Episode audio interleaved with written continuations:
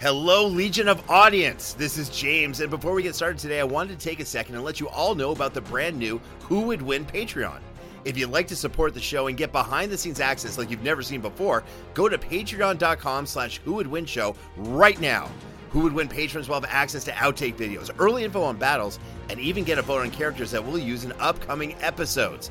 So if you'd like to support me and the show, head to patreon.com slash who would win show, and for as little as five bucks a month, you can define yourself as more than just a fan. You'll be an official member of the Legion. Hope to see you there. brain fog, insomnia, moodiness, weight gain. Maybe you think they're just part of getting older, but MIDI Health understands that for women over 40, they can all connect to menopause. It's at the root of dozens of symptoms we experience, not just hot flashes. MIDI clinicians are menopause experts offering safe, effective, FDA approved solutions covered by insurance. 91% of MIDI patients get relief from symptoms within just two months. Book your virtual visit today at joinmidi.com.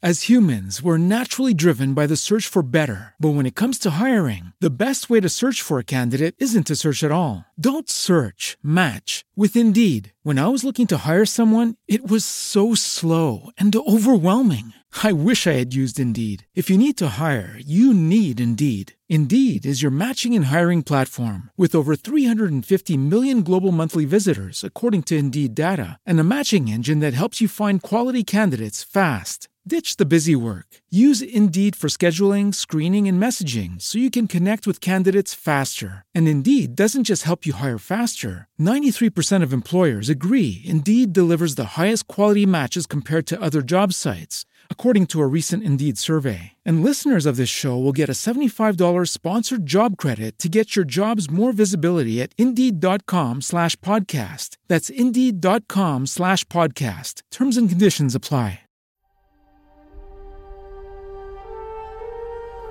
In a blaze of light, the Starship Enterprise comes out of warp speed at the spot where the distress call had originated. Scanning around, the only sign of life is a pulsing panel, clearly from the wreckage of a ship torn apart and set drifting through space long ago.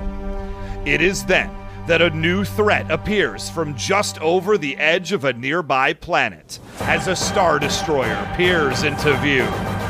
The Enterprise knows a warship when it sees one, and they ready their shields for one of the biggest battles of all time. It's Warp Speed versus Hyperdrive. It's Starfleet versus the Empire. It's the Starship Enterprise versus an Imperial Destroyer. Today on Who Would Win? And welcome to another episode of Who Would Win, a show that completely ignores anything important happening in the world and instead focuses on a fictional battle between two characters from worlds of comics, sci-fi, and fantasy. I'm your host, James Gavsie, and as always, I'm joined by my co-host, Ray Stacanus. Showdown September continues with our third matchup, and you literally can't get bigger than this. In today's episode, we have a matchup that pits two iconic starships against each other in an even more epic space battle. In one corner, you have the USS Enterprise, the iconic starship from the Star Trek universe, versus the Star Destroyer, the warship that enforced the Empire's will on the galaxy within the Star Wars universe itself. And as usual for Showdown September, there is absolutely no need to do the patented who would win Google test to see how often this matchup has been discussed, as this very battle has been a topic of debate for almost 50 years, which means it's about time for it to get the who would win treatment. Ray, what are your thoughts on today's matchup? Obviously, I'm interested in this battle. This is one of those that people have been suggesting since the very uh, beginning of this show. When are you going to do Enterprise versus Starship eh, or Starship Enterprise? I don't know. When are you going to do these two things? Who cares? That's what we've been talking about. Star Wars versus Star Trek. It's always ongoing and a thing. I've seen tomes and tomes have been written about this. Video essays have been made. And I'm here to put this argument to rest today and claim victory in Showdown September after week three. You've been on a hot streak, no doubt, but I think today is going to be a little bit different. You know, I love it because, yeah, this battle has been matched, has been suggested many, many times, and uh, we're finally getting to it. I'm super excited. You know, our audience, our legion of uh, audience, I should say, is loving what we're doing, and every week they give us suggestions. Some are, you know, old suggestions we've had for years, like this battle today. I'm really excited about this. It's time to introduce our guest judge, or should I say, our guest judges? Huh? For the second time ever, we have two judges on the show. You know them from Vampire the Masquerade Port Saga audio drama podcast. It is absolutely awesome, and you won't believe it. Season 2, Episode 1 is now available. How crazy cool is that? It's Rachel J. Wilkinson and Dan Geist. It is the stars, the producers, the absolute amazing team behind Vampire the Masquerade Port Saga. Welcome back to Who Would Win. It's good to be back. Well, well, yeah, absolutely. Thank you for that warm welcome. You know, I, I you're welcome for that. I, the before the show, we kind of said like uh, I, I, revealed a little bit of a uh, you know something I was thinking when it was announced that you two would both be coming on the show the very first time. I was very nervous, right? Judges can talk over each other. They won't say eye to eye. I mean, this could go horribly wrong. And the absolute opposite happened. You guys were fantastic. You came in with great thoughts. The way you guys deliberated, the way you gave me the victory. All in all, it was an absolutely fantastic performance now I'm expecting the exact same thing. But with that being said, I also have to reveal something to you. When you came on and you told everyone that you created this amazing audio drama, you know, uh, the Port Saga audio drama, Ray, you can actually talk to this. All of a sudden, a lot of people got inspired to do audio dramas. I don't know if you knew that. So, in a weird way, you guys kind of started that spark for so many of our listeners who are now going into that realm. And the question I have for you, because you guys are like old hats at this, you did season one, it was fantastic. What were the lessons from season one that you took to season two? None, none. No I only made everything more difficult. I went from a cast of about 17, no, not even that, 13 to 28. I hired Ray. What? Wow. Speaking of not learning a lesson. no okay. lessons learned there. And it, yes, so instead, I just made more complicated settings, i.e., the Shark Tank story. Yes, I decided that I was going to put a scene in an empty Shark Tank that still had some water in it, and yes, it was it was a treat. Let me tell you. And so I I have learned no lessons whatsoever except so, make things more complicated, more detailed, and harder on myself. So it's like you climb the mountain in season one, and you're like, "Hey, I could try to make this easier and leverage my knowledge, or who does that? I could try to climb a mountain that's twice as high." That's exactly what Sounds happened. Sounds like you went fantastic. Yeah. Dan, like, okay, tell me, you know, what's happening with season two? Give the fans, the Legion of Audience, a little bit of insight to what they can expect for this season. Uh, sure, and I'll, I'll I'm going to be very careful so I don't spoil too much. But essentially, uh, we're returning to the city of Port Saga, which is this uh, uh East Coast city uh, in uh, the Chesapeake Bay, and our our protagonist uh, Titus Reed is uh, takes place about 30 days after the finale from uh, season one, and so you have a new prince, you have a new uh, political sea change, and you have our, our young uh, vampire who's still sort of caught between all of these machinations. Well, the first season was a murder mystery as he was investigating the, the death of his maker. Uh, the second season is a, a political drama as you have this chess piece that is sort of caught between these very powerful vampiric forces. So it is a much more political game. Uh, has a lot more of that sort of intrigue, and and Rachel has decided to uh, essentially run Titus through the wringer. And the first episode, which came out last week, uh, definitely sort of ups those stakes very very quickly. Uh, and we're sort of left being with you know the sense of how is Titus going to get out of this, and we have a season to find out. Always be crushing dreams. Always be crushing dreams. That's right. That's the key to writing. Have a main character you fall in love with, and then beat the crap out of them every time you see them. Pretty much. Man, is that is that just life advice in general though? Definitely always be crushing. Like, because if I crush someone else's dreams, that means my dreams are coming true. At least that's what Disneyland taught me when I went. I think you know what I think it is. I think it's that you have sort of two different kinds of sort of action protagonists, right? You have sort of your, uh, uh, you know, your your Tom Cruises and whatnot who can fly planes and run really fast and shoot things and, and just do no wrong and know how to do everything and competency porn, right? Or you have the other side who are like normal people and like keep messing stuff up and keep getting their ass handed to them. You know, it's it's like the it's like Blade Runner where he spends uh, the most of the film kind of getting you know his butt kicked, and uh, those are the ones we can relate to, I think. That's it. And then two things I would point out about having them on the show today. One, you, what you said before, James, is totally true. Port Saga was flat out an inspirational piece for reclaimed Detroit. uh, Vampire the Masquerade audio drama. Rachel and Diane both appear in episodes one and two as callers to a, a radio station. And speaking of radio stations, uh, this is the role that I am taking on in season two of Port Saga. I am a conspiracy theorist radio show host living in a town of vampires and not really understanding, but understanding more than most, and it's driving me crazy. Rip Steel. Rip Steel. Rip Steele. Rip Steele's his name, and we worked on that together. Yes. I will say that was that was that was the melding of the minds of myself and Rachel. Rip Steel is his name. It's an AM radio station. It is. PBS funded AM radio station. Um, so uh, is this? So I, you know, I love the whole multiverse kind of uh, culture we have going these days. Is Reclaim Detroit a part of the uh, Port Saga universe and vice versa, or are they completely separate? Who can say? The world of Vampire the Masquerade's a crazy place. We're also 30 years apart, aren't we? That's Aren't right. you We're in in the 90s? 1996, and you guys are in today. Yeah. So Okay, let me let me help you guys with some marketing. The answer is yes. Yes. So if you want to know, you know, if you want to get a full picture of both, you need to listen to everything to really understand the layers, the levels of intrigue. Because that way you understand the underpinnings of the past. Uh, you know where I'm going with this. Listen to all every episode that Ray puts out, and definitely catch up with season two and binge season one of uh, Port Saga if you haven't. Now, last question: Where can Rachel? Where can people listen to season two?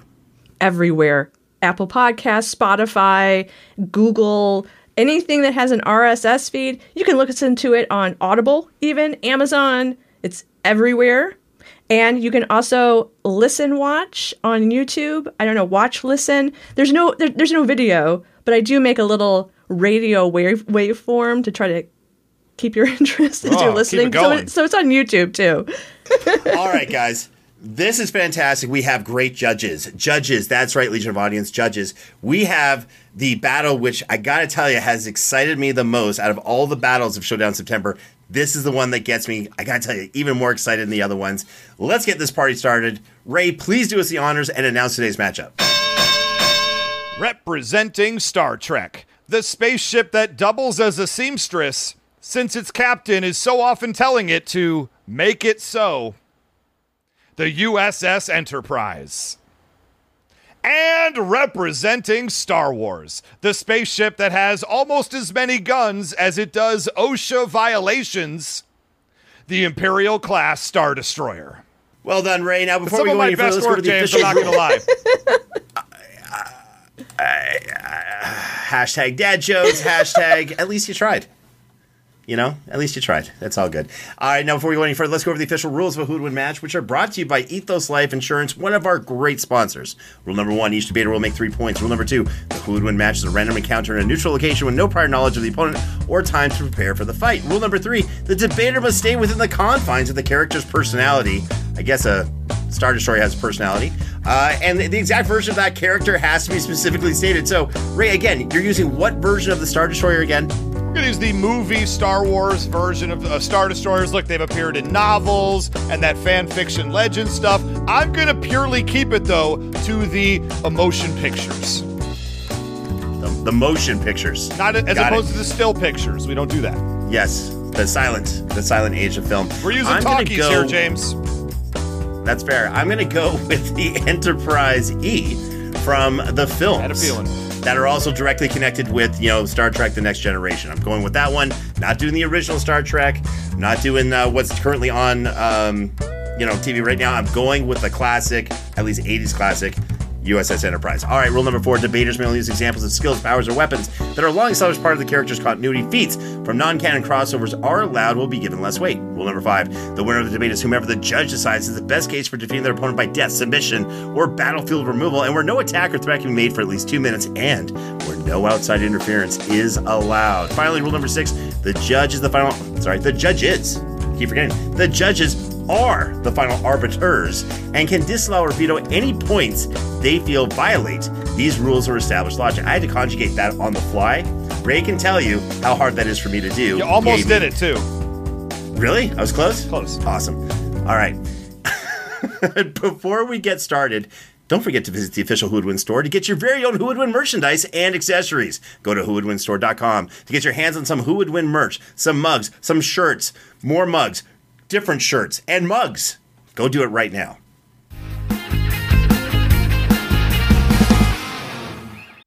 We have a new sponsor for Who Would Win, and I think y'all might enjoy this one. It is Marvel Strike Force. Marvel Strike Force is a mobile game that taps into everything we all love about Marvel Comics. You get to pick a squad of your favorite Marvel heroes, you know, and villains, let's keep it real, and team them up to fight big bads like Doctor Doom and, of course, save the universe. Your goal in Marvel Strike Force is to power up your characters and compete PvP against other players in multiple different modes. And you know I'm not telling you all about this empty handed, because if you're a new user and sign up with our promo code MAXPOOL, M A X P O O L, you're going to get hooked up with all kinds of free stuff to get you started the right way. Let's face facts. You love Marvel, you love gaming, and you got a phone. So take a sec and check out Marvel Strike Force using the link in the description of this episode, ideally, and use our promo code MAXPOOL and get the whole Who Would Win show hookup. Thanks again to Marvel Strike Force, and thanks to me for this great read. Good job, me. If you're a woman over 40 dealing with hot flashes, insomnia, brain fog, moodiness, or weight gain, you don't have to accept it as just another part of aging. The experts at MIDI Health know all these symptoms can be connected to the hormonal changes of menopause. And MIDI can help with safe, effective, FDA approved solutions covered by insurance. 91% of MIDI patients get relief from symptoms within just two months. Book your virtual visit today at joinmidi.com. Need to supercharge your hiring? You need a super hiring partner. You need Indeed. I've been a fan of Indeed.com for a long time and been singing their praises for even longer. You know, one of the things I love about Indeed is that not only can you find a great job on Indeed.com, start there, great place to look, but if you're hiring, you can invite candidates, right? Candidates you invite to apply are three times more likely to apply for your job than candidates who just kind of see it in a random search. That's according to US Indeed data. It's like you invite somebody and they feel welcome to your party, right? They're more likely to want to work for you or at least check out what this job's all about. And we'll get you one step closer to that hire by immediately matching you with quality candidates with Indeed. Indeed's going to do the hard work for you. It shows you the candidates whose resume on Indeed fits your description immediately after you post. You're going to find the people, they're going to put them right in front of you so you can hire even faster. And these are quality candidates. These are people who already meet your minimum expectations right off the top at the beginning. Join more than 3 million businesses worldwide that use Indeed to hire great talent fast. Start hiring now with a $75 sponsored job credit to upgrade your job post at Indeed.com slash WWW. Offer good for a limited time. Claim your $75 credit now at Indeed.com slash WWW. Indeed.com slash WWW. Terms and conditions apply. Need to hire? You need Indeed.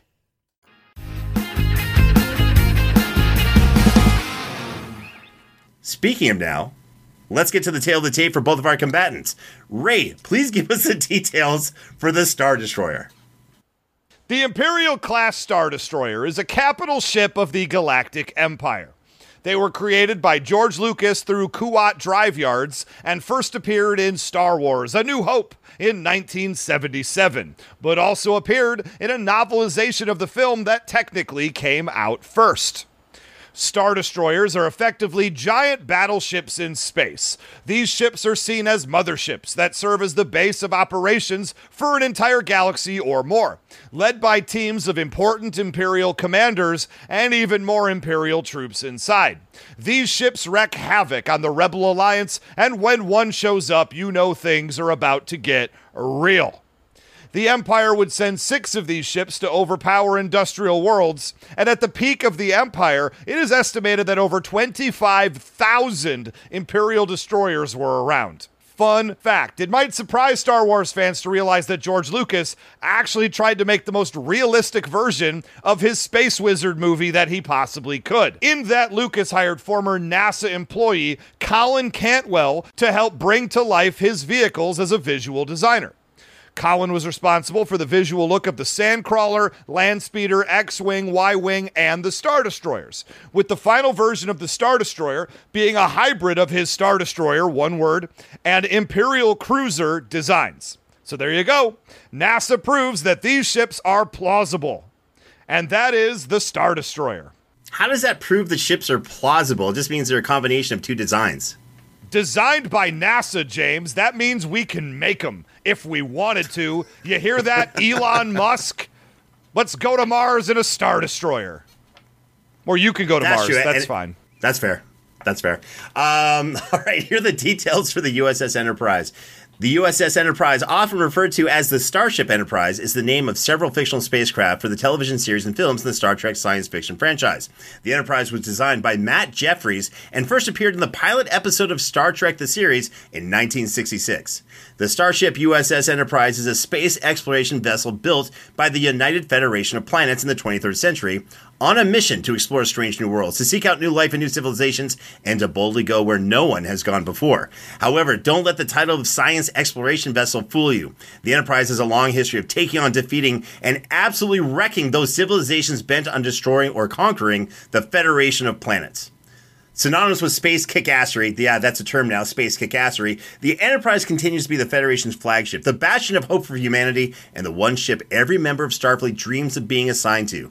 Captained by legendary leaders such as Picard, Pike, and Kirk, the Enterprise has cemented itself as legend in sci fi, representing the glorious potential, technological, and societal achievements awaiting mankind in the future, possibly, maybe, who knows.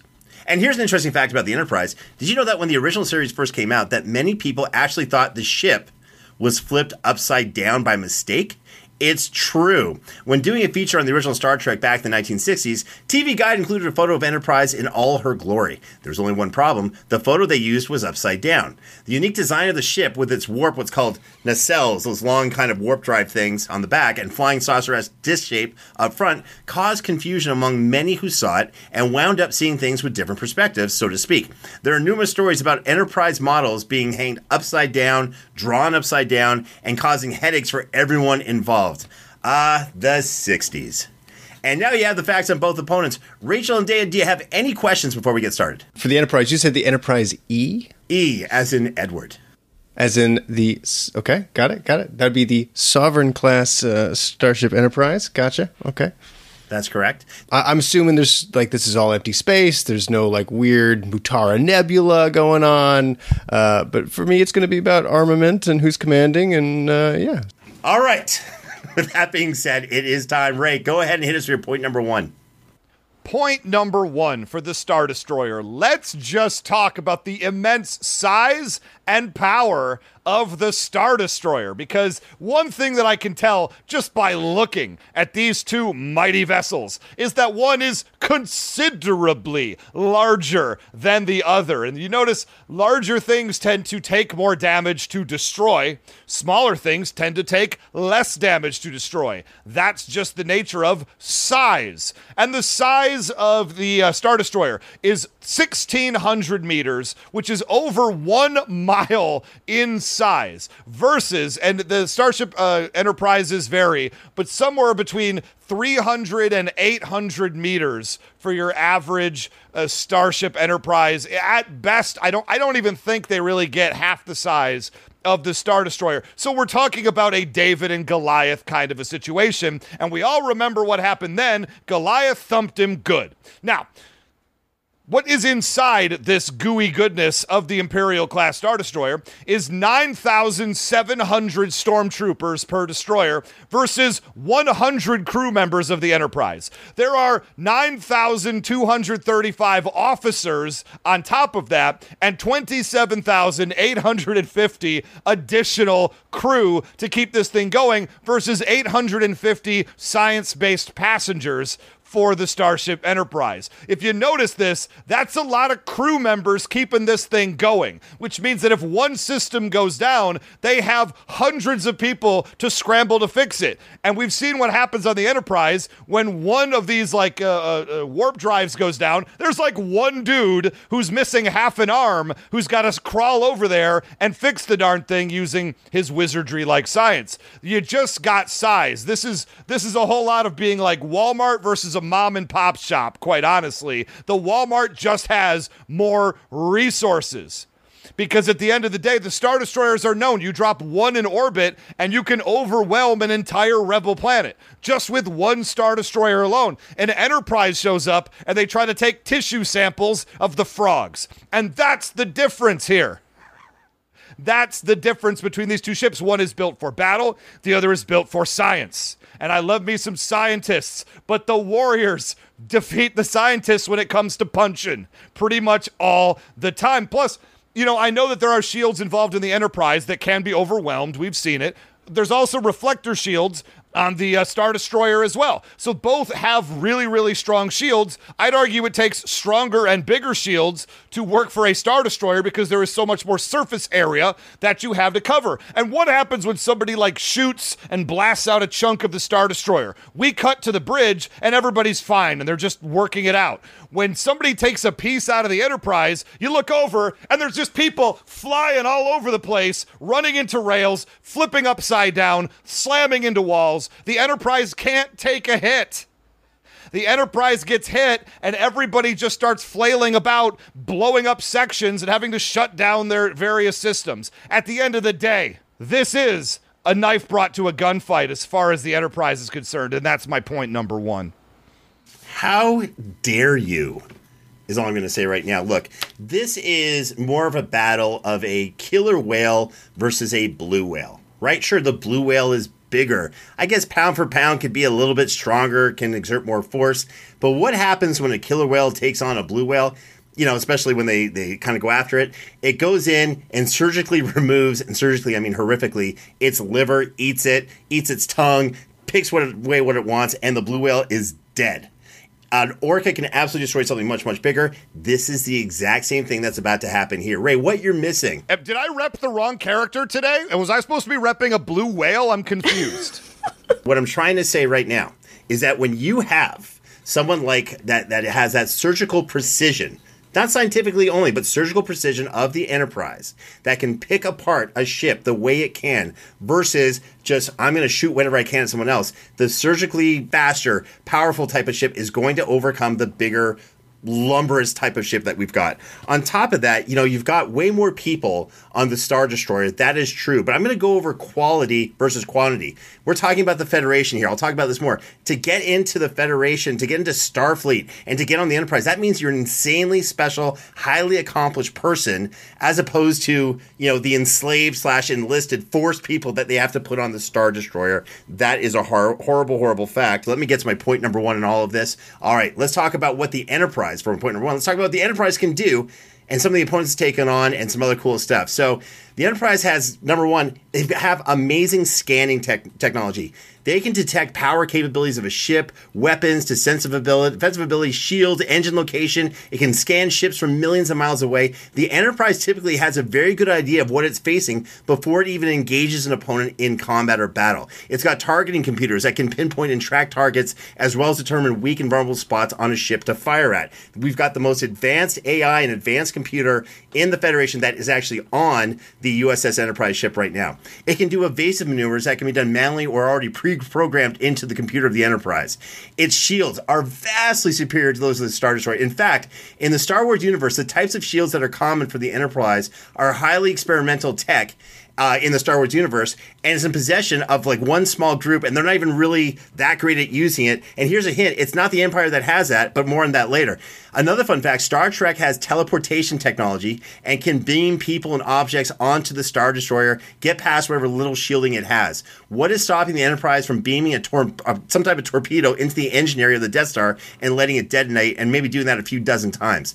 The Enterprise is also highly adaptable. Just like when they fought the Borg, they were able to analyze their tech, create a harmonic disruptor to easily get past their shields. And the Borg Cube spaceship is a much more dangerous enemy than the Star Destroyer, at least in my opinion. Then there's maneuverability. See, the Enterprise can go to warp nine, the Star Destroyer can go into hyperspace. I get it, that's fast. However, this isn't a race; it's a fight. And in terms of combat speed, the Enterprise can fight much faster than the Star Destroyer. In terms of fighting speed, the Enterprise has full impulse listed as one quarter of the speed of light. That is awesome, which means it can fly that fast while it's fighting, shooting phasers, torpedoes, while taking evasive maneuvers. Star Destroyers, on the other hand, Ray, they can only fly at 975 kilometers per hour, unless they go into hyperspace, but then they'd have to get out of there.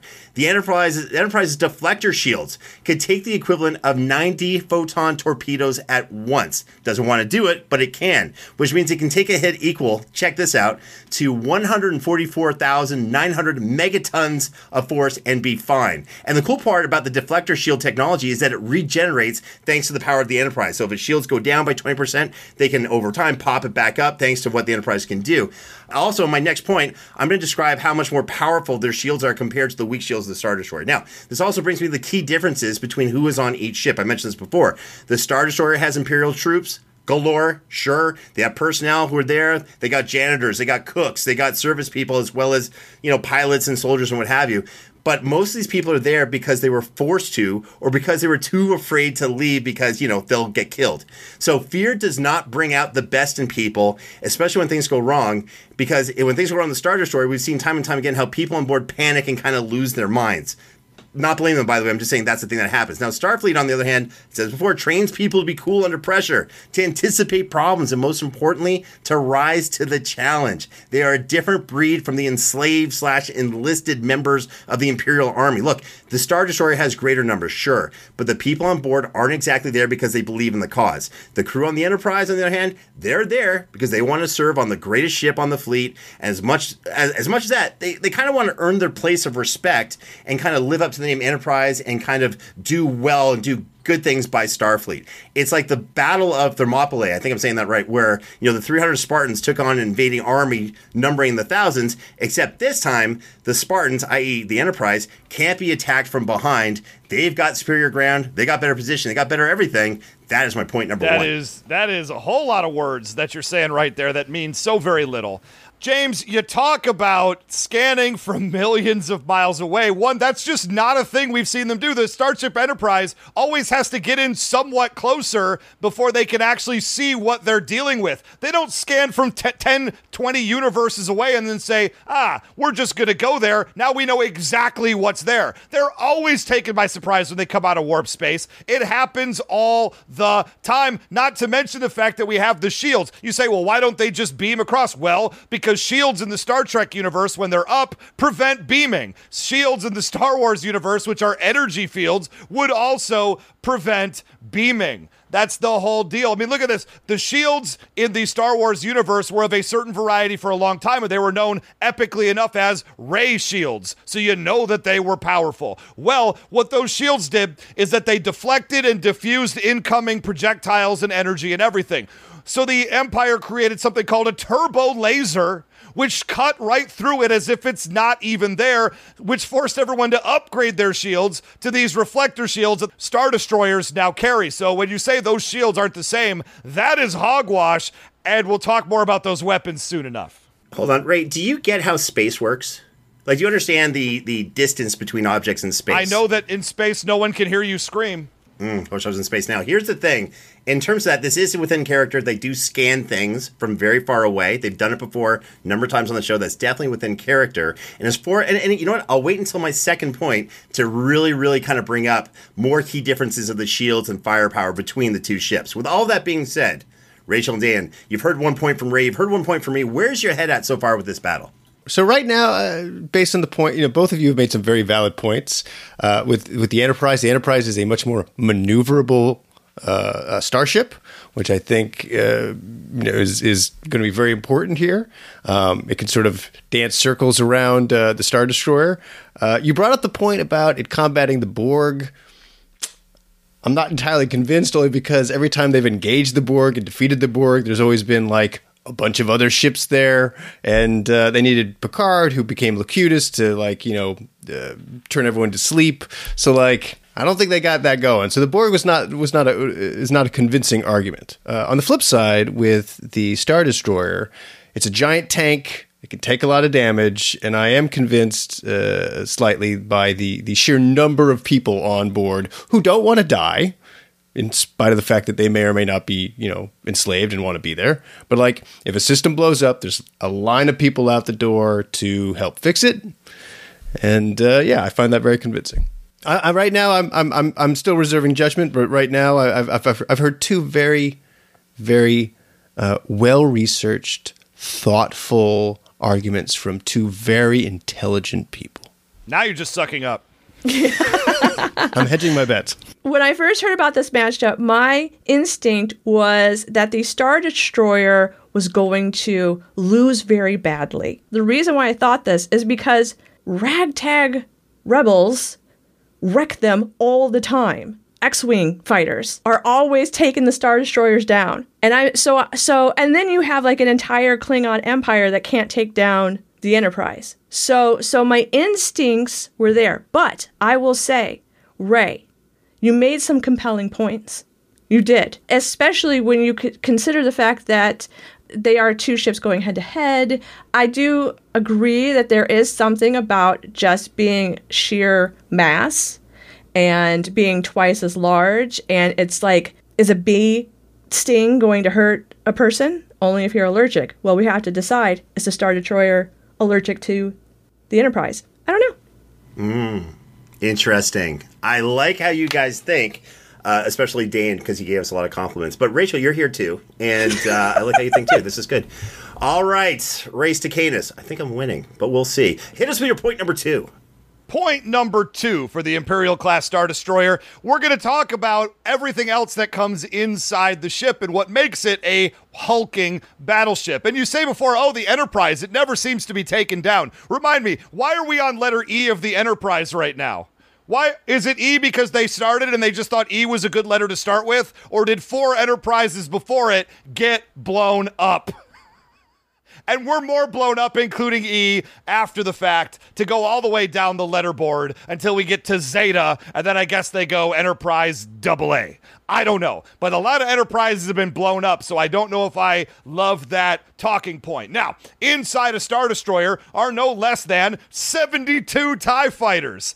72 TIE fighters all ready to swarm out, and if nothing else, occupy the Starship Enterprise. You talk about the maneuverability of the Enterprise. The maneuverability of a TIE fighter is like 10 times that of the Enterprise. At least those little those little suckers can fly and they can shoot, distract, and get them to go where they need them to go. And at the end of the day, crash into them if they have to. Shoot, they're TIE fighters. Who cares? But the weaponry on board the Imperial class Star Destroyer, dozens of these ion cannons, the ones that tear through, or that's the turbo lasers. Ion cannons are even bigger, powerful, blow things up. The firepower is incredible. Proton torpedo tubes. So they got missiles that shoot in space by the dozens as well. Hundreds of these turbo lasers that cut through the most powerful ray strength armor that you could possibly have. They overload deflector shields. They do everything good. They're great versus shields and armor. They're built specifically to bring down shields. That's why they're so strong. Eight giant turret gun stations. That's more weapons. What is what does the Enterprise have? They got like their their little phaser beam, and they got two tubes for photon torpedoes. Two tubes. Reload. Meanwhile, just hundreds and hundreds of missiles, barrages, firepower are coming from the Imperial class Star Destroyer. The Enterprise can't duck it all. They're all being manned by uh, truly powerful Imperial officers who know how to shoot. Look, yes, this, there's less accurate firing happening from the Star Destroyer, but who cares when you have three to four hundred times the bullet output, if you will? This is a machine gun versus a pea shooter, not to mention the tractor beams.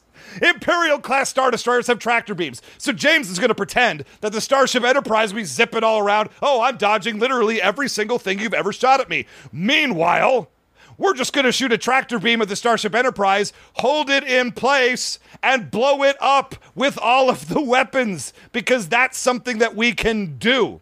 An Imperial class Star Destroyer is a warship that is built to blow up other warships. The Enterprise is an exploration vessel which carries a glorified science team. This is what would happen if one of our military battleships from the year 2022 ran into Darwin's ship as he studied the Galapagos Islands. It's just too much for the other side to deal with, and that's my point number two. That was a deep cut, Ray. Went for it. that was deep. I, I like how Ray's quantitative analysis is it's just too much. That is the closest that I think Ray has gotten to math in quite some time. And my hat is off to you, good sir.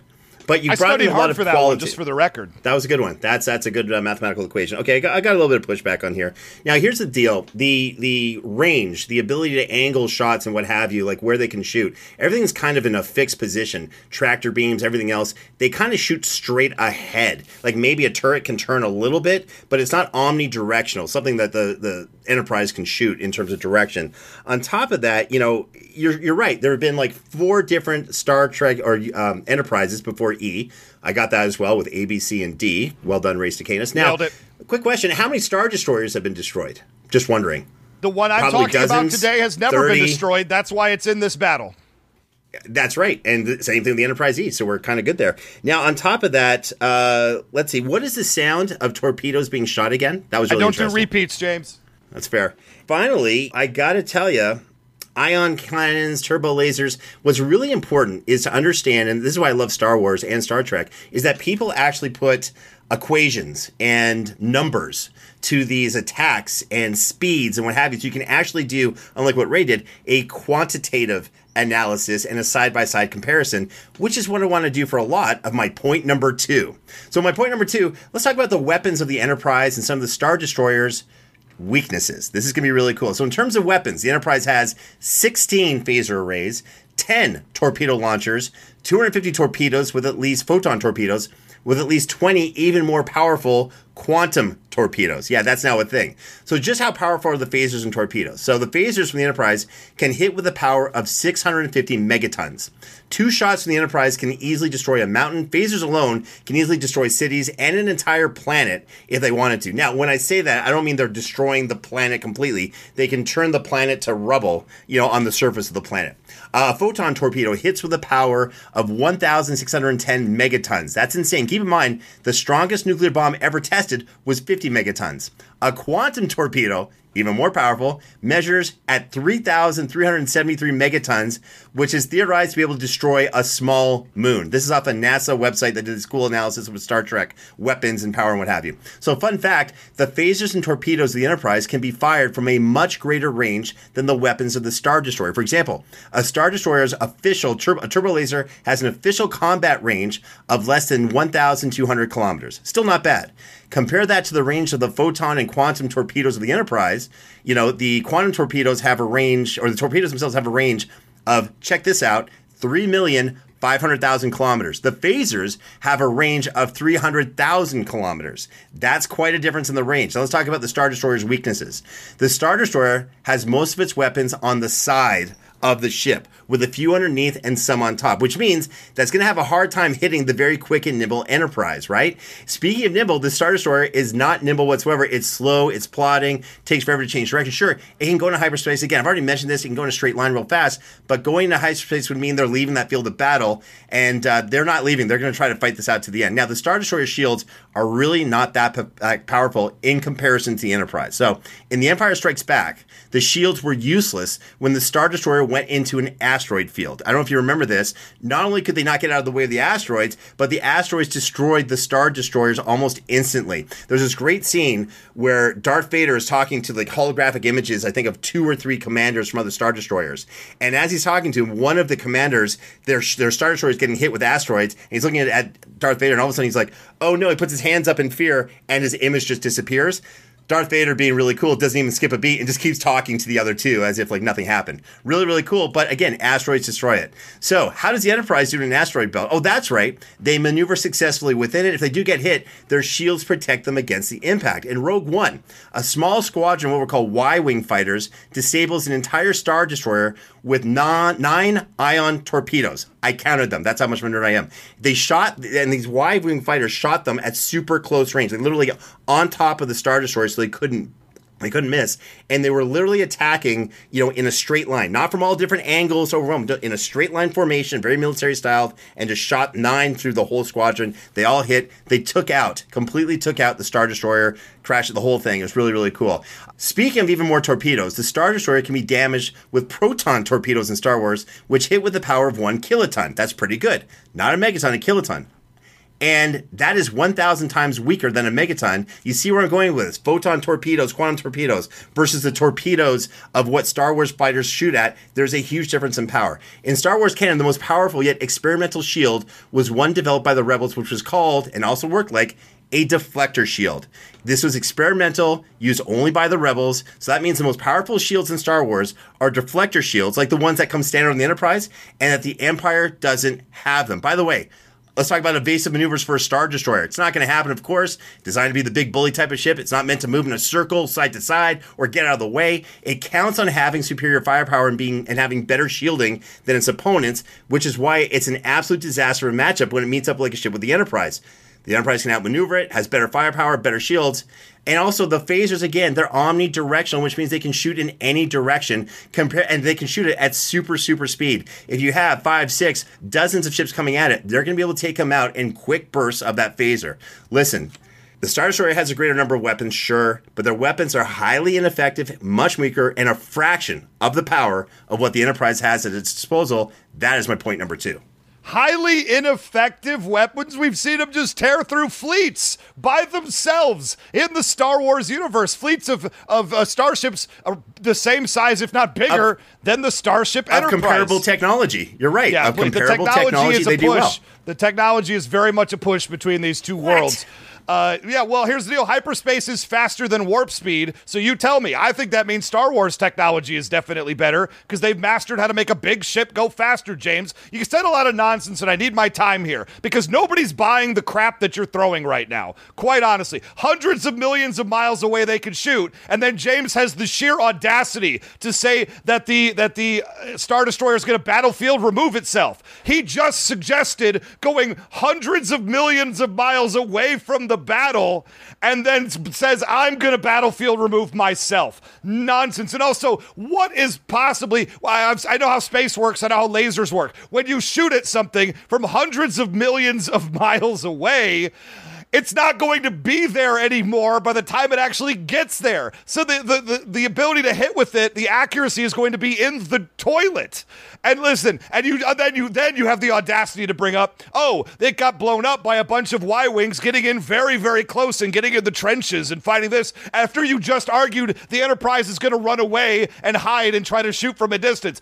So what you just told me was the Star Destroyer can't be destroyed from long range, only close range, and your battle plan is to fight me at long range. You lose, James. This is already over. I like the yelling. I don't know. I find it soothing.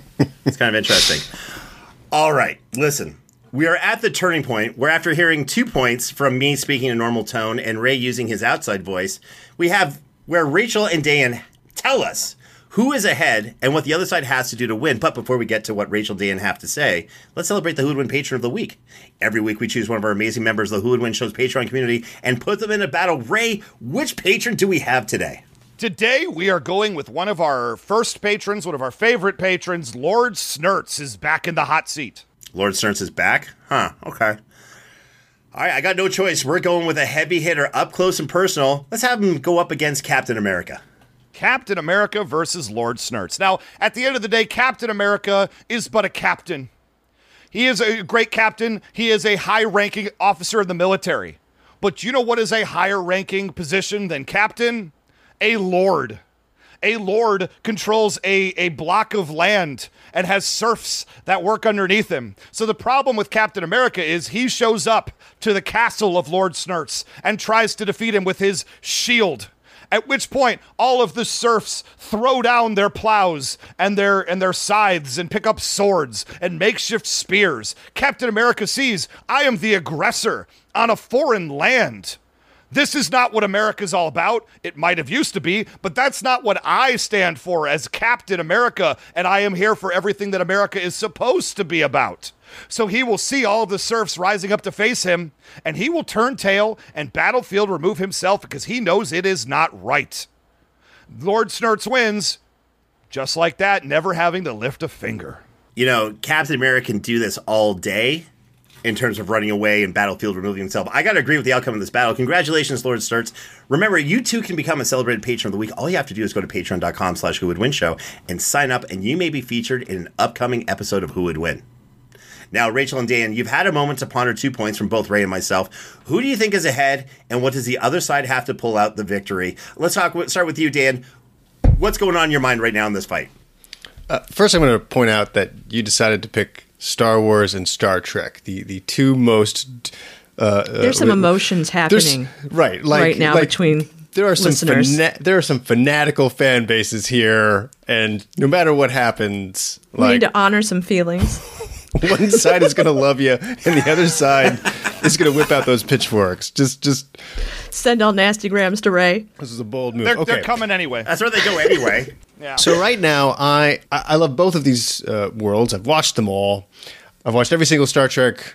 I even hate watched Enterprise, which was its own little thing. That was the Scott Bakula one. I've watched all the Star Wars movies. Right, I'm down. So the Star Wars Enterprise E is combat capable. Absolutely, it was designed after uh, uh, their encounter with the Borg. It was designed to help fight in the Dominion War. Like it is, it is no joke. It's also very, very maneuverable. It is, however, populated by essentially uh, scientists.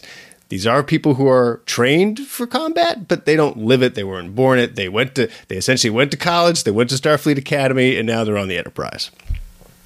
When it comes to the Empire, I'm paused by the 72 TIE fighters. Like, that's a lot.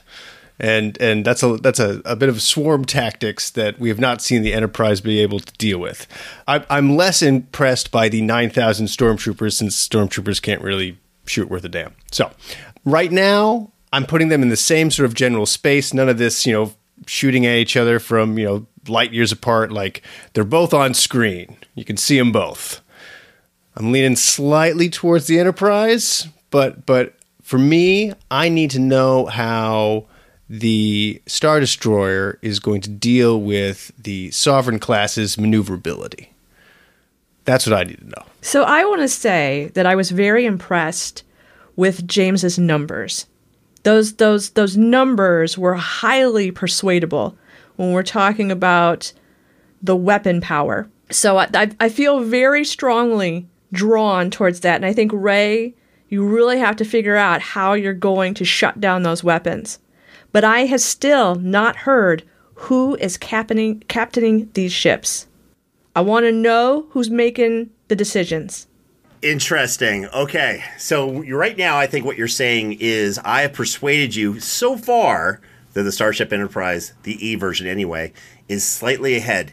And listen, Legion of Audience, we've all known I've been slightly ahead a number of times before, and then Ray still pulls that victory from out of nowhere. So I'm not resting easy right now. Ray, go ahead and hit us your point number three. For point number three, first off, the weapons that James bring up, those are some very impressive numbers. But you have to remember, those weapons that destroyed the Star Destroyers are from smaller aircraft than the Enterprise that got inside the shields and then were able to drop them without the shields being able to be in the way of them, right? The Enterprise is just not, it's too big. It's not going to be able to get that close. It wouldn't want to get that close to the Star Destroyer because it would just get torn to ribbons by all the weapons that I mentioned. So I don't think those weapons can pierce the shields of the Star Destroyer. It'd have to get inside of them, which it's just not capable of doing. Now, you also want to talk about beaming aboard the ship. Of course, uh, the Enterprise has had trouble beaming things through shields before. They need people to drop their shields for them to beam things inside. I don't think that the Imperial Star Destroyer is going to just drop its shields in the middle of this battle, right? No. And even if they did beam a, a group of people inside, one of their small away teams, let's face it, half of them are going to be red shirts and get murdered right away when the stormtroopers shoot, miss, and the red shirts die anyway. Now, Also, they're going to get overwhelmed. The only reason why I earlier brought up that there are 9,700 stormtroopers and that many officers is that's how many people are going to be there to take on a seven person beamed aboard crew. That's a lot of soldiers to take out that much, and none of them have Jedi mind trick powers that I remember at least. Now, you want to talk about who's piloting the ship. Who, of course, is going to be piloting the Imperial class Star Destroyer? Then one, Darth Vader. Of course, Vader assumes control of the Star Destroyer. One, he's one of the greatest pilots in the history of Star Wars. He knows how to get more out of his machine than maybe anybody else in that entire universe. But not just that, Vader can just force choke members of the Enterprise one after another after another. As we watch, uh, you remember the Last Man on Earth TV show when it was all of a sudden every leader of America just started going down from their virus? He's going to start crushing the chain of command one throat at a time until finally, I'll say it, Wesley Crusher is the captain of the ship. And if you think Wesley Crusher can defeat Darth Vader in, in, in, a, in a battle in space, I believe you've had one too many and it's time to go home. Now, you talk about the sensors, the oh, the powerful sensor technology of Star Wars. I don't need sensors. I have the Force. I can feel your presence. I can feel your presence when you try to beam people. I can feel what you're about to do. Darth Vader could probably astral project himself onto the bridge of the Enterprise as a Force ghost. Why not? It's space magic and know exactly what they're going to do ahead of time. I mentioned before, hyperspace is faster than warp speed, which pretty much ultimately proves that Star Wars tech is better. They might not have the doodads and the holodecks and the replicators that Star Trek has, but as far as the pure uh, uh, physical military meat science goes, Star Wars world has it in spades. And who can forget? If you hit the Enterprise, and the Enterprise will get hit, James can pretend that, oh, they're so maneuverable. I said, I knew, I told you he was going to do it. They don't never get hit by anything. We've seen the Enterprise get hit by so much and so many different uh, characters, classes of ship, everything. The Borg ship is probably a great example. The Borg ship, you know, did some bad things to the Enterprise at one point. We've seen lasers pierce the hull of the Enterprise before, like literally cut it up. So when the Enterprise starts getting hit, they start losing sections of the ship. That's just what happens. So, what happens when one of these shots hits life support? We're in trouble. Hits the warp core? We're in trouble. Weapon systems, shield systems, gravity station. Anything that goes down in the Enterprise, any one thing is going to lead to their defeat because they're going to have to remove something else to make it work and hodgepodge jury rig this thing together. And the, and the Star Destroyer is not letting up. It's a battleship that's going to keep barraging the Enterprise with everything to the point where they're just not going to have the ability to turn because turning requires not moving. And as soon as they stop to turn to fire at the Star Destroyer, because the Star Destroyer has weapons all around it, it's going to get blown straight up out of the sky if Vader doesn't choke out every single person on board first. And that's my point number three. You know, all I got to say, Ray, is I was a little worried because I thought you were going to say piloting the ship is Admiral Thrawn. That would have had me really, really worried. Now, I'm not saying I'm sleeping easy with Darth Vader there because, yeah, I love I Darth Vader be. and that's fantastic. But it, Admiral Thrawn, I really thought that's where you're going to go. But with that being said, I'm not underestimating what Darth Vader can do. Okay, let me kind of push back a little bit on here. Look, I considered fellow Ginger Hux, but I went against it in the 11th hour. Yeah, I think that's fair. I think that's fair. Hux was, uh, yeah. All right, less said about that, the better. Okay, so first of all, the Enterprise E is actually designed for combat. Dan, you you wonderfully said that earlier, so let's just kind of get put that out there. Uh, secondly, Darth Vader attacking the Enterprise as a Force Ghost, which mean would mean he uh, died. So you're saying he dies in this encounter, Ray, and then somehow immediately activates his Force Ghost. I'm talking about come back astral as Anakin. projection. Vampires in Vampire the Masquerade can do it. Why not Darth Vader? He's a space wizard. Darth Vader uses the Force as a space wizard, which is now equivalent to vampires. Okay, I'm not really following all that. Okay, let's talk about the TIE fighters. Just go back real quick. Interesting fact about TIE fighters they don't really have great shielding. Their lasers are not super powerful, and they can only fly at about 1,200 kilometers per hour. I kind of was like weirded out by that one. That's actually way slower than the uh, quarter of light speed at impulse power that the Enterprise can move around. So they're not going to be a big deal. They'll get taken out by, by phasers. All of this is really, really cool, but it's just, I, I think, you know, the big thing we're missing here is that Darth Vader can be outthought, he can be fooled. I, am not happy with what I'm about to say. Uh, the last one of the few last episodes of um, the Obi Wan Kenobi series on Disney Plus, where it was really impressive. He goes into that clearing. He sees the ship that he believes Obi Wan is on. It takes off. He holds it down. Impressive display of the Force. It's not a huge ship, but still, it's impressive. He brings it back down. He sees it, you know, kind of breathing hard, and the ship that Kenobi is on is actually behind it and takes off instead and then he's just kind of spent and can't go go after it. So he has been outthought, outmaneuvered before. Just putting that out there. Okay, let me get to my point number three.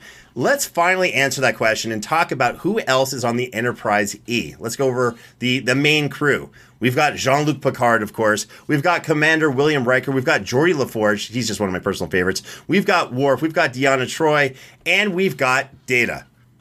Wesley Crusher's um, not there for some reason. He had homework or what have you. Now, let's say Darth Vader force chokes Jean Luc Picard, right? Riker's going to step up into his place and take insanely severe action right away. We saw that when the Borg revealed that they had captured Captain Jean Luc Picard and revealed him as Locutus. Riker's like, damn, all right, well, now you're going to die. That's what he does. He'll jump into action. And by the way, everyone's going to follow him because that's what they do. That's the the the, the discipline of Starfleet uh, officers. By the way, if Riker doesn't step up, there's Worf, there's Data. You get my point. The strength of the Enterprise is that if one person goes down in a position of authority, someone else automatically knows to step up, and everyone else willingly steps in line. Look, if Darth Vader goes down, which would suck, if he did go down, there's going to be a power play. People are going to be fighting for like, no, I'll command, no, I'll command. It's not as clearly delineated as we think. Now, there's the resourcefulness for the Star Trek crew and their innovative strategies. There's the Picard maneuver. This is really cool, which involves going warp speed in a close distance to create, I'm using a quote here, sensor duplicates. So it looks like the Enterprise is in spot A. They use warp speed just to go to spot B, very close by, fools the sensors of the ship. The ship doesn't know where to fire, or they fire at the wrong one. And when the Enterprise actually ends up in point B, that's when they start attacking totally works. The Picard maneuver is instantaneous, awesome fun for the whole family. Also, just as we saw in The Last Jedi, the most horrific Star Wars film ever created. I'm just going on record saying that, except for this one part, which I loved. That was where that uh, commander was on the smaller ship, they're all escaping, and she turned it around, aimed it at the large, even bigger Star Destroyer, and hit hyper, you know, went into hyperspace and just shot herself like this cannon, this massive bullet, and destroyed that shit, kind of broke it in half, whatever. Loved it. I was actually cheering when I saw it because I'm like, finally, the infinite mass punch done Star Wars style. By the way, the infinite mass punch is Ray Canis' favorite move, favorite technique the Flash does of all time. You're welcome, Ray Canis. This is really important because when Riker was about to take on the Borg, when Picard shows up as Locutus, uh, what does he say? He's like, all right, get ready for ramming speed go to warp when I say so. They're a close distance. He's willing to go there. And the really cool part is, if you don't know this, the saucer the round part of the Enterprise can separate from the engine part with the two engine pieces at the end, the rocket engine, where you want to call them warp engines, and they can actually shoot that warp engine part at warp speed using that infinite mass punch kind of thing into the Star Destroyer. That's going to screw things up. I'm saying they can do that if they want. They're that resourceful. Now, the Enterprise will know how to take out the shields, and they're going to continue doing scans. That's just something they're going to do. They're going to spot where the shields are, the generators are. They do this all the time. They're going to figure out how the Star Destroyer is going to work. So here's how I see this battle going. They're going to face off. Jean-Luc Picard's going to try to hail the Star Destroyer. Data's running scans, observes the full configuration of the Star Destroyers, their weapons, engines, defensive capabilities. Data says, "Sir, it appears to be a warship designed that can go at speeds greater than ours. However, it does not seem to be that maneuverable according to our scans." Picard says, open a hailing channel. All of a sudden, Darth Vader's on screen, and Deanna Troi is like, this is not good. I'm feeling this. This is bad. And Darth Vader starts saying, you got a couple of choices surrender yourself or be destroyed. Jean Luc Picard, of course, because I don't do surrender. I, and all of a sudden, he stops talking and starts coughing. He holds his throat. Data looks at the screen and sees Darth Vader holding his hand out like he's choking him. And all of a sudden, Picard hits the ground, and everyone witnesses Picard die with which Riker stands up, turns to the screen, and really just in his own head says it's on. They go into full combat mode and unleash absolute hell on the Star Destroyer. Now, here's the deal. Phasers, photon torpedoes, quantum torpedoes, the more insanely powerful torpedoes, they rock the Star Destroyer, just crushing it. It takes on insane damage. Their engines and shields start to fail, just like when they're hit with the less powerful ion torpedoes that were hit at close range. The Enterprise is maneuvering away from all the TIE fighters, using phasers to shoot them all the time, evasive maneuvers, done all that kind of good stuff. Things are going really, really well for them. They're getting hit as well. They're taking on damage, but Riker's like, you just killed our captain, we're taking you out. Size doesn't matter. They get in close. All of a sudden, engines are destroyed. There's explosions all over the Star Destroyer.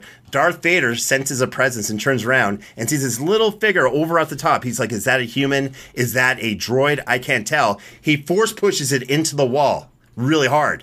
To his surprise, the being stands up, turns around. It's Data. He shakes it off, cleans off his shirt, and said, This is a message from Jean Luc Picard. Go to hell. All of a sudden, he gets transported off the ship and he has left a whole bunch, transported a whole bunch of quantum torpedoes all over the Star Destroyer because their shields are down now, and they start going off like detonated bombs. In the end, the Star Destroyer is destroyed. Darth Vader does escape because he's awesome, and that's how the U.S. Enterprise is going to win. Look, superior technology, superior tactics. They've got someone captaining the ship who's awesome, can use the Force, will do some damage, but who's been outthought and outmaneuvered before. And when it comes to outmaneuvering really powerful opponents, the U.S. Enterprise with Jean-Luc Picard, Riker, and everyone else there, they're top notch. That's why the Star Destroyer loses. That's why the Enterprise wins. That's my point number three. What a bizarre story that you just told that I don't think anybody out there is buying. I like that Picard dies in your story, but yet somehow is there at the end to help with the deception. I don't know how anything works in this world. Look, at the end of the day, in your version of the story, as you laid it out, Picard is dead and Riker is the new captain of the ship. Also, according to you, what's Riker's first move? Close the distance. Okay, great. If the Enterprise wants to close the distance with the Star Destroyer, the Star Destroyer, to what you said, has better firepower at close distance ranges and will blow the Enterprise to Kingdom Come. In your story, which doesn't hold up, you lose. And that's the one you just presented. So I don't really have to say a whole heck of a lot here, other than the fact that you're completely leaving out the tractor beams. You want to talk about how the Enterprise could outmaneuver and do X, Y, and Z. You're going to keep pretending it's true when it's being locked on with a tractor beam, which the Millennium Falcon couldn't even come close with its hyperdrive uh, technology, couldn't come close to shaking. The Enterprise is going to get stuck in a tractor beam, held in place, not maneuverable, and it's going to get blown away. None of this nonsense about suddenly the shields are just magically down for the Star Destroyer so a bunch of stuff could warp aboard. You can't warp through shields. James, this is done. Even by your own arguments, the Star Destroyer wins. Do, do, do, you get how shields work? How science, math. Th- anyway, Rachel and Dan, it's time for you to make a decision. Take us through your individual processes. I don't get to ask one last question. I would really like to. Do we know how much? Do we have a number for how much damage the shields for each ship can take? Does that exist somewhere? Yes, the, I mentioned before the Starship, the U.S. Enterprise, USS Enterprise, can take the equivalent of 90 photon torpedoes at once. But we've also seen a laser pierce the hull of the ship. So it's really plot based how much these shields can take. to be fair to the, the official St- Star Wars online database, Star Trek online database, I like how Ray's like, well, we've also seen we've also seen people get up close and do crazy stuff to star destroyers, but according to the up official close. numbers, ninety photon torpedoes is something that the shields can take. To be fair, when the Borg decided to carve up the Enterprise D, it, it didn't have shields up at the time.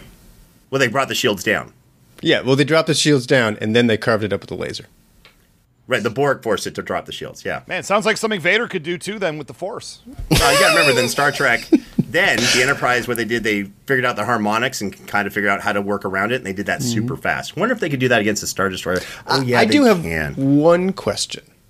Uh, my question is this: How is it? I've played a lot of you know uh, Star Wars uh, squadrons, right? So how is it that a you know a bunch of X-wings can fly around the Star Destroyer through its shields and and hit those like key points to to drop the whole thing. How does that work? How is it that a large capital ship uh, uh this is a genuine question. Like, yeah. can't puncture those shields, or has to deal with those shields, but the smaller vessels cannot. Are you familiar with the concept of a Kevlar vest? Yes. In that a Kevlar vest, you shoot it, and that the it's able to push away the energy at long range. But Right. if you get up close with a s- with a with a needle, you can poke somebody right through a Kevlar vest because it's a small enough attack. And The that's slow the knife key. penetrates the shield. That's the mm. deal. So with these X-wings, they get up close, they get underneath the shields, and they can surgically do damage, much like the people of Gulliver's Travels. With that being said, I think the real reason why that happens is because the shields serve a different purpose in Star Wars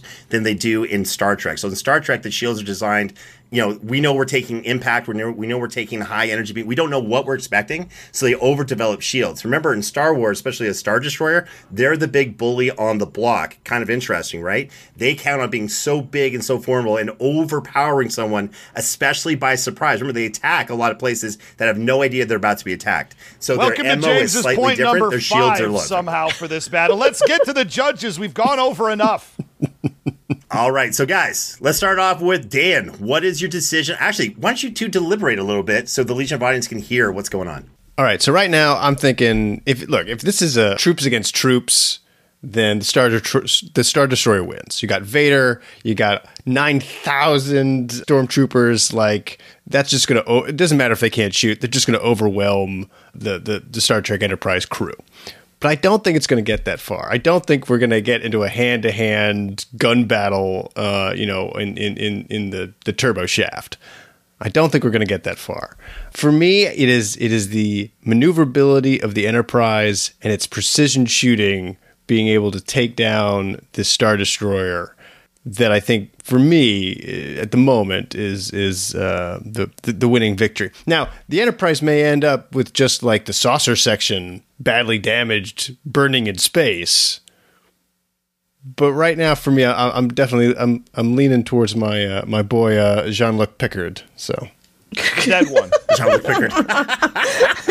All right, that was brilliant, by the way, Dan. All right, Rachel, what are your thoughts on this battle? So here's the thing that I find compelling is that when we're talking about the numbers of personnel, see, Star Trek likes to save their people. The Empire doesn't care if people die. And so when you start talking about swarm tactics, I sort of feel like the Star Destroyer suddenly has, if we say there are however, however many TIE fighters, how many TIE fighters did you have in there? 72. 72 TIE fighters start swarming it. They also don't care if those pilots die. Nope. They don't care if the 9,000 stormtroopers die. So what I and and and the Star Trek universe has very complicated feelings about other races and the effect that they would have on destroying populations of people. And I sort of think that they might be compromised somewhat on their ethics on how they were going to engage in this battle. So, I- I- you know, that's why I sort of feel like when you start talking about just throwing swarms of people, do you remember when we played, what was it, Halo and the Flood? yeah and you just had this flood just massing, you know, over Master Chief over and over and over. That's kind of what I'm imagining between the Star Destroyer and the Starship Enterprise. so for me like i James I- is so mad at me right now. No, I'm just thinking of the Borg. Yeah. swarm Yeah. stuff. But no, go ahead. no so okay here's my argument right now uh, you got the enterprise and the star destroyer shooting at each other and eventually let's just say those shields do go down right and at that point the transport transportation technology that the enterprise has per james's point to simply beam on a bunch of torpedoes is very compelling Yeah, and frankly know. when I- Science. and frankly Science I- is hot. when i think about it i don't know why it doesn't get used more often in the star trek universe Thank you. it's true uh, but don't they have to get the torpedo on the platform? Or no, we, we moved away from that by. oh they can beam they can they can their, their sensors are very good they can just beam the torpedoes on once the shields go down they can't do it with the shields up but then they can just beam them onto the bridge of the star destroyer and and blow up darth vader To what you just said, Dan, is that something that they actually do? No. They have done that. No. It's not something you've seen them do. Yeah, I believe in Generations they did do that. But anyway, continue, Oh, guys. but not the one you're talking about. Look at James over that That is the same crew. That's exactly the same crew. in James's uh, Shakespearean epic, where you know Picard has died, uh, I, I could see I could see Riker pulling that off. I could see that happen. So where is where's your head, guys? Where tell us who wins this battle. For me, coupled with the fact that many, many, many a Star uh, Destroyer has has been destroyed by by rebel scum, my vote is with the Star Trek Enterprise and its lovely crew. I yeah, I'm sorry, Ray. I'm sorry. I, I hate the fact that we have to do this to you again. Do you though? Do you though? There's part of it. Well, because he's also part of my team in the sense that you know he's part of Port Saga, and so I. I'm sorry. What'd you say? I said I said he's part of our team. He's part of Port Saga. Like oh, no, I I'm want just sorry. to. He's part of your team. That's oh. all.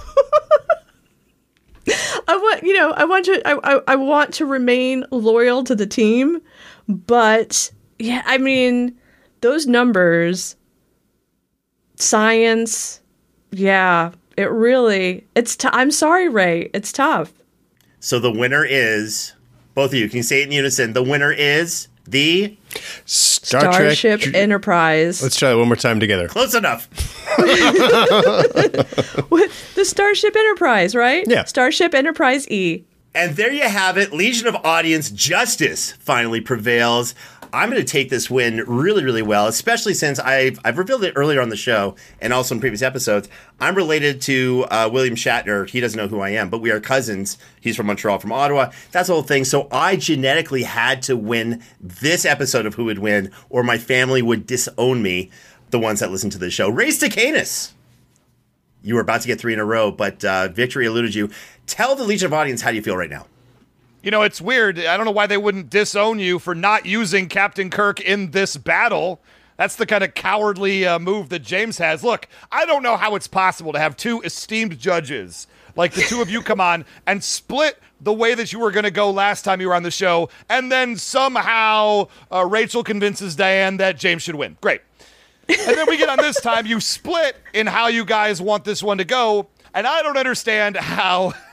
Rachel can then be convinced by Dan that suddenly James is going to win. It just doesn't seem to matter which way you split. James is coming down with the victory no matter who is going where. And y'all just discounted the tractor beam like it wasn't even there. Maneuverability in a tractor beam is brought down to zero. Didn't hear that even thought about in the final decision. And ultimately, ultimately, that is why I am so disappointed in this decision once again.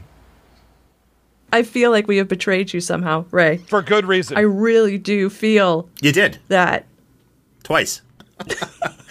Listen, Rachel and Dan, I, I just got to tell you, you guys made the right call because it wasn't like you were saying like Luke Skywalker would lose to Data or something like that. No, no, we're talking about a Star Destroyer, which is super powerful, but has gotten smashed and wrecked and destroyed on numerous occasions throughout the films, TV, all that kind of good stuff. You're just telling the audience what we've already seen, what we already knew, and you you made the right call. And ultimately, that's what life's all about. I'm not sure where I'm going with this. I'm just saying, yet again, I got the win. That's what I do. Thank you so much. With that being said, you two are absolutely fantastic. Please come back on the show anytime. Maybe next week, if you will, to give me another victory. And, you know, just continue being awesome. Please tell the Legion of Audience, our fan base, where, once more, where they can find you online and where they can listen to season two of Port Saga. You can check out all of our work at racheljwilkinson.com. If you want to check out Port Saga, just add the slash Port Saga. But uh, whatever podcast player you use, just search Vampire the Masquerade Port Saga and you will find us. And what about your socials and all that kind of good stuff? Oh, yes, Dayan. Yeah, so my socials are, are real easy. It's Dan Geist, uh, whether that's on Twitter. Uh, I have an Instagram ac- account, uh, but it's just Dan Geist, dangeist.com. I have my own uh, little website there too. Uh, but that's how you get a hold of me. And you can also go to uh, Port Saga for at Port Saga for Twitter or at Ray J Wilkinson. You can find us. We're everywhere. And do you guys have a uh, do you have a Patreon? Yes. Or was that just a joke? No, I really do. Patreon.com slash uh, Rachel J. Wilkinson, and you can help support the actors and the sound guy and making audio fiction to make sure I like to pay people. And so the only way I get to do that is with patrons who join. So please help me help help me make more audio fiction for the world. It's like saying, let me help you. Help me to help you. Yes, Right? help help help me help you help help me bring you great entertainment, vampiric entertainment to straight into your ears. I mean, everyone needs that. All right, Rhys Canis, another fantastic battle. Uh, you came up just a little short, but um, I'm just going to emphasize you came up short. Tell the Legion of audience once more where they can find you online. Well, where you can find me currently is going to be stumbling down Hollywood Boulevard wearing a bathrobe, muttering to myself about photon torpedoes and hundreds of millions of miles of distance not equaling a battlefield removal. And wondering what exactly went wrong in this battle. My my argument was flawless. James, as usual, did his flailing about in the goal and somehow knocked away the winning puck. And I don't know how that's imaginable, much less possible, when two true geniuses of the form come th- with their heads together and come up with a decision that is so blatantly wrong. Tractor beams. Tractor babes! You can, of course, hear myself, hear both of our esteemed judges on Reclaimed Detroit, a Vampire the Masquerade podcast at Vampire Detroit, vampiredetroit.com, and wherever you podcast. You can also find all three of us in Port Saga Season 2, and I want to put an extra pitch out for that. It's one of the greatest shows I've ever heard in my entire life, and it truly is, despite the bitterness I feel towards both of you right now. The bitterness I love this show and I think everyone should listen to it. And that's me saying this now. That's how good I think this show is. I will not unsubscribe to it like I have others who have done similar things to me on this show. I'll give you more lines next season. How about Thank that? Guys, we just found out I don't die. Spoiler. Rachel, I thought we alert. had lessons learned from one season to the next. point. Rip Steel lives on. He has to live on at some point, Wow. please. What I will Wow. say otherwise, you can find me on Twitter at Almighty Ray. Go to my Twitter page this Friday. We will be doing Victory Friday. I don't care if these two disagree. One of them agreed, and that's the one I'm going with in this case. Star Destroyer wins in a split decision. So basically, I won. That's fair. Would not be something I could say. All right, race to Canis, you'll come back battling hard next week.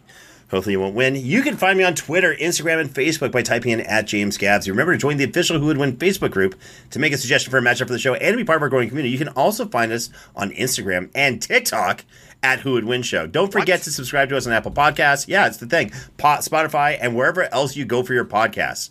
On behalf of myself, Ray Cicadas, and the rest of the amazing Who Would Win production team, thank you once again for checking out another episode of the Who Would Win Show. We'll see you next time.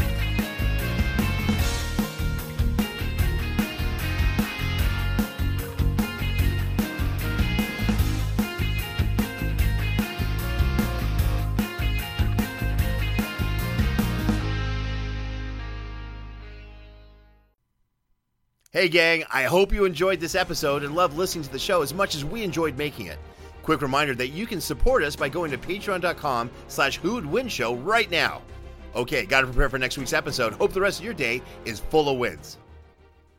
Hi, I'm Kevin Gootee. Hey, I'm Kevin Israel. We host Gutting the Sacred Cow, the best and most unique movie debate podcast out there. Why? Because we invite our guests to pick a film that they find overrated or hate and try to convince us to see their argument. They must pick a film that is a financial success, widely beloved, or critically acclaimed. That's right. Some of the films our guests have tried to eviscerate Raiders of the Lost Ark, Pulp Fiction, Ghostbusters. You can find us on all podcast platforms like Apple, Google, Spotify, and more. And if you want to watch our smiling faces, we're also on YouTube. GuttingTheSacredCow.com is where you find all of our information, and we look forward to our guests infuriating you when they attack your favorite films. If you're a woman over 40 dealing with hot flashes, insomnia, brain fog, moodiness, or weight gain, you don't have to accept it as just another part of aging. The experts at MIDI Health know all these symptoms can be connected to the hormonal changes of menopause. And MIDI can help with safe, effective, FDA approved solutions covered by insurance. 91% of MIDI patients get relief from symptoms within just two months. Book your virtual visit today at joinmidi.com.